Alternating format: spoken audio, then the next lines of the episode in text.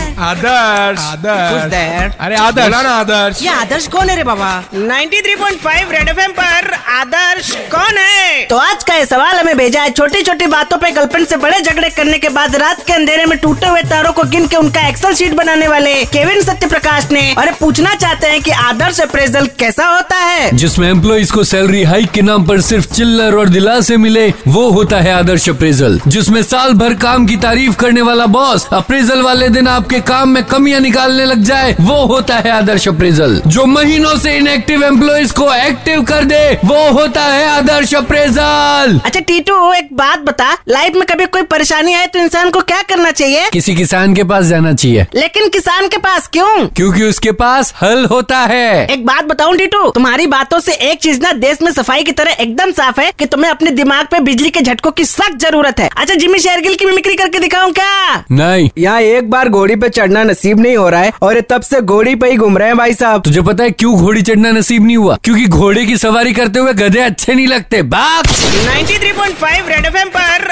आदर्श कौन है